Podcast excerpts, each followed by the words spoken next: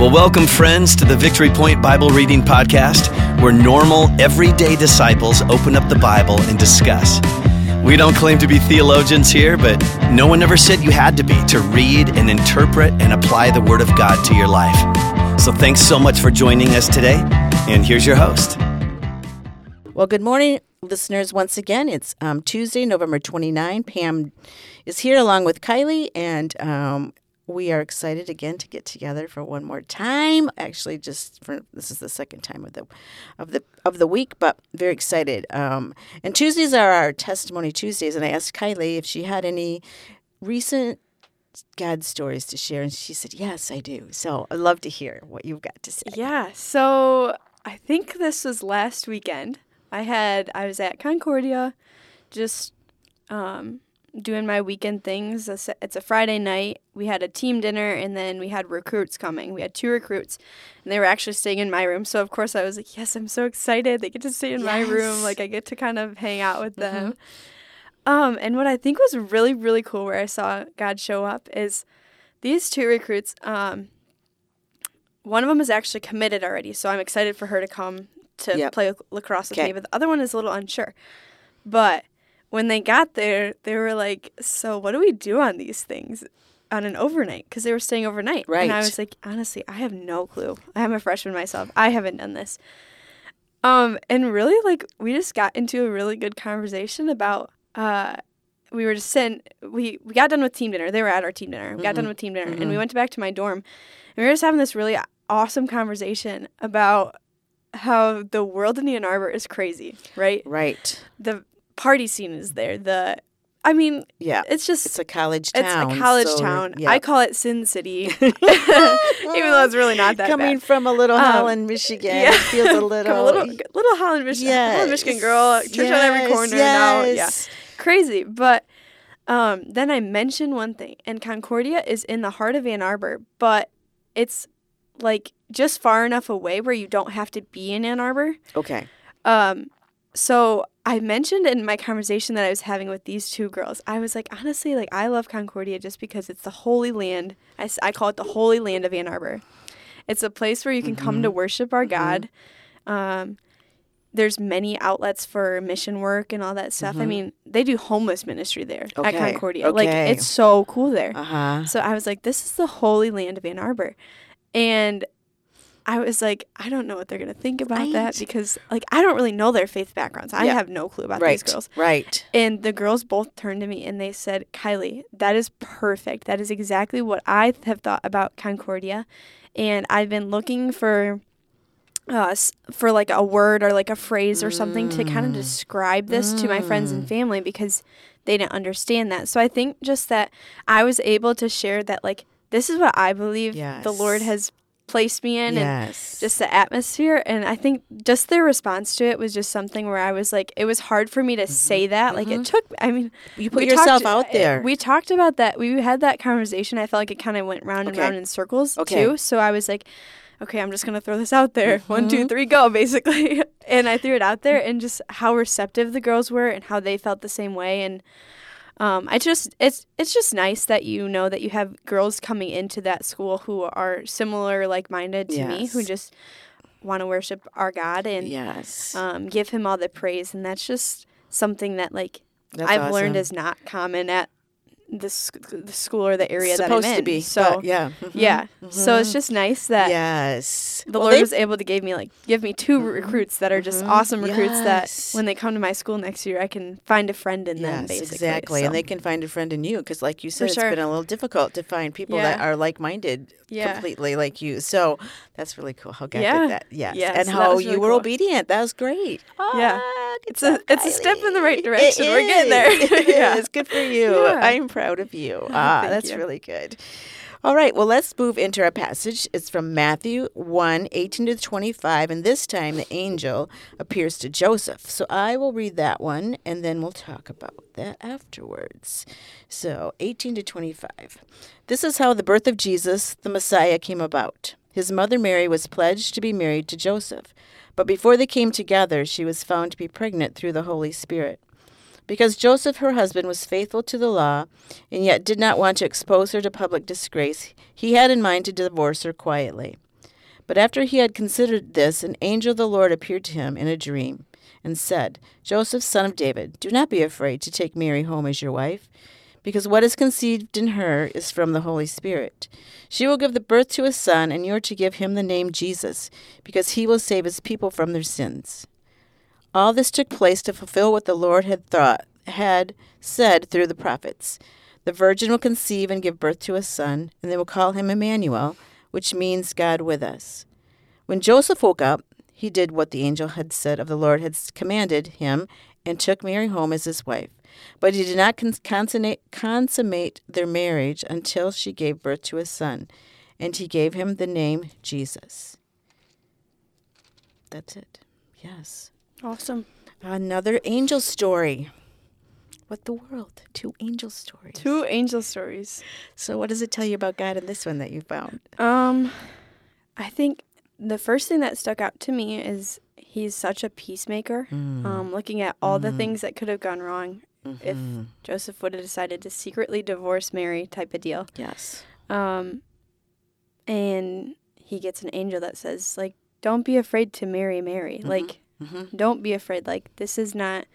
I think that's just affirming. Yes. Um, and I mean, I feel like the Bible, like, is very clear on divorce and stuff like that. So for Joseph to s- try to secretly divorce Mhm. um, Mhm. Mary, I think it's just that the angel was sent that just kind of affirms that, like, no, Yeah. like, and I think in, that. in their time it was okay because she was found pregnant. He did not get her pregnant. right? So he had every right then to divorce her. Right. You know? So, yeah, it's Yeah. just how, yeah. and then I think like his timing is always perfect. Like, Mhm.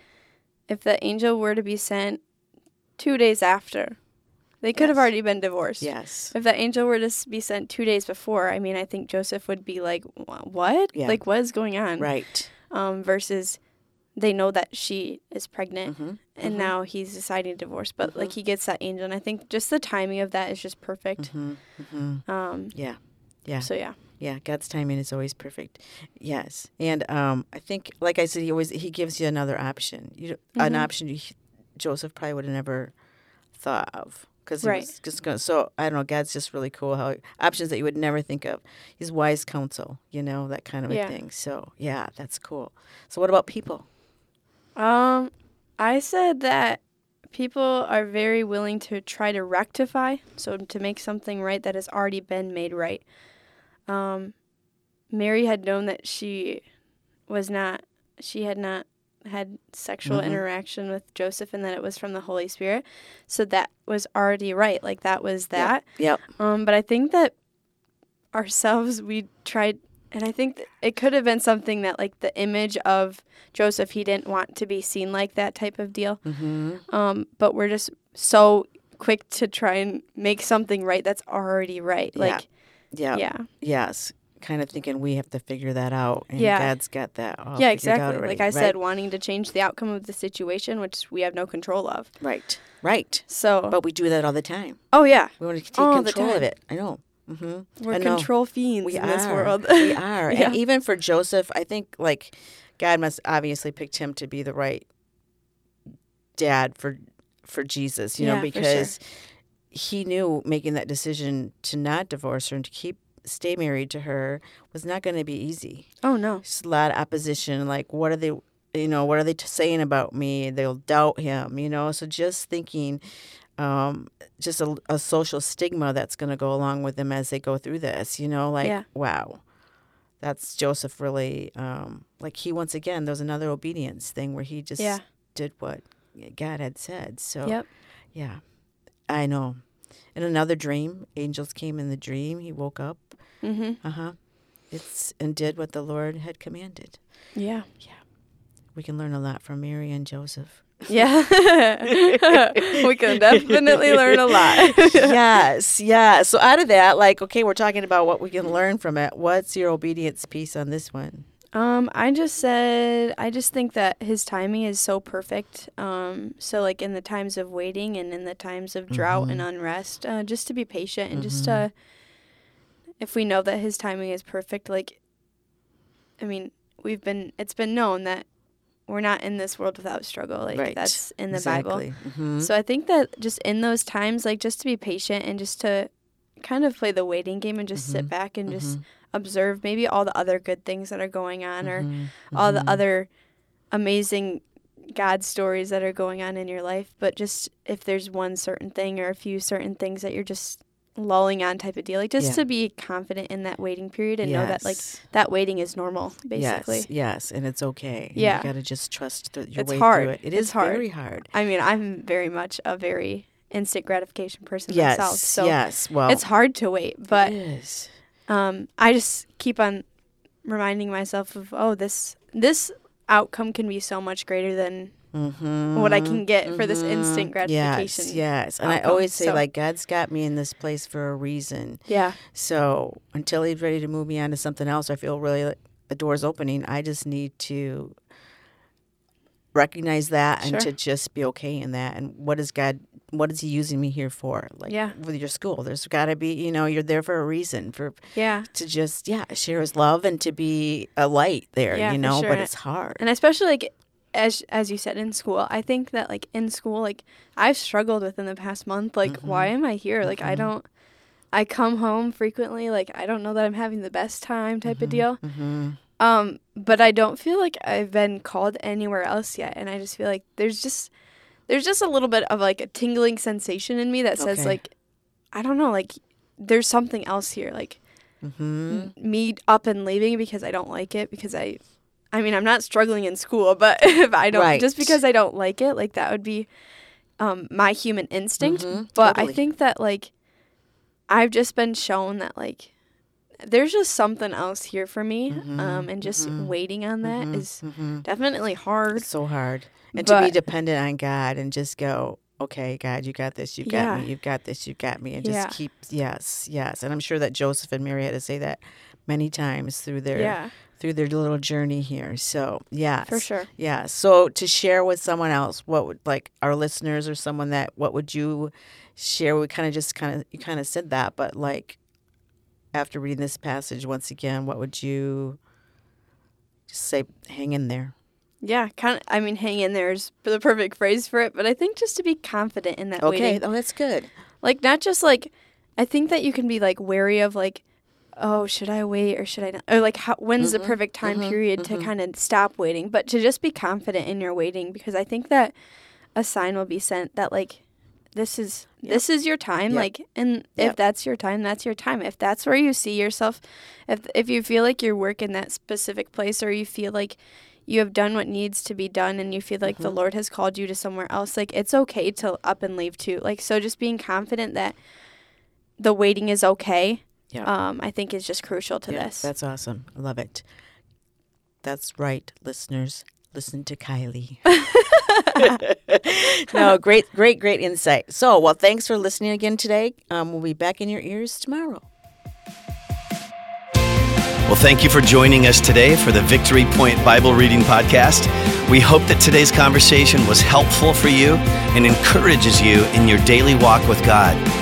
If you have any questions or thoughts to share with us, please email us at info at victorypoint.org. We would love to hear from you.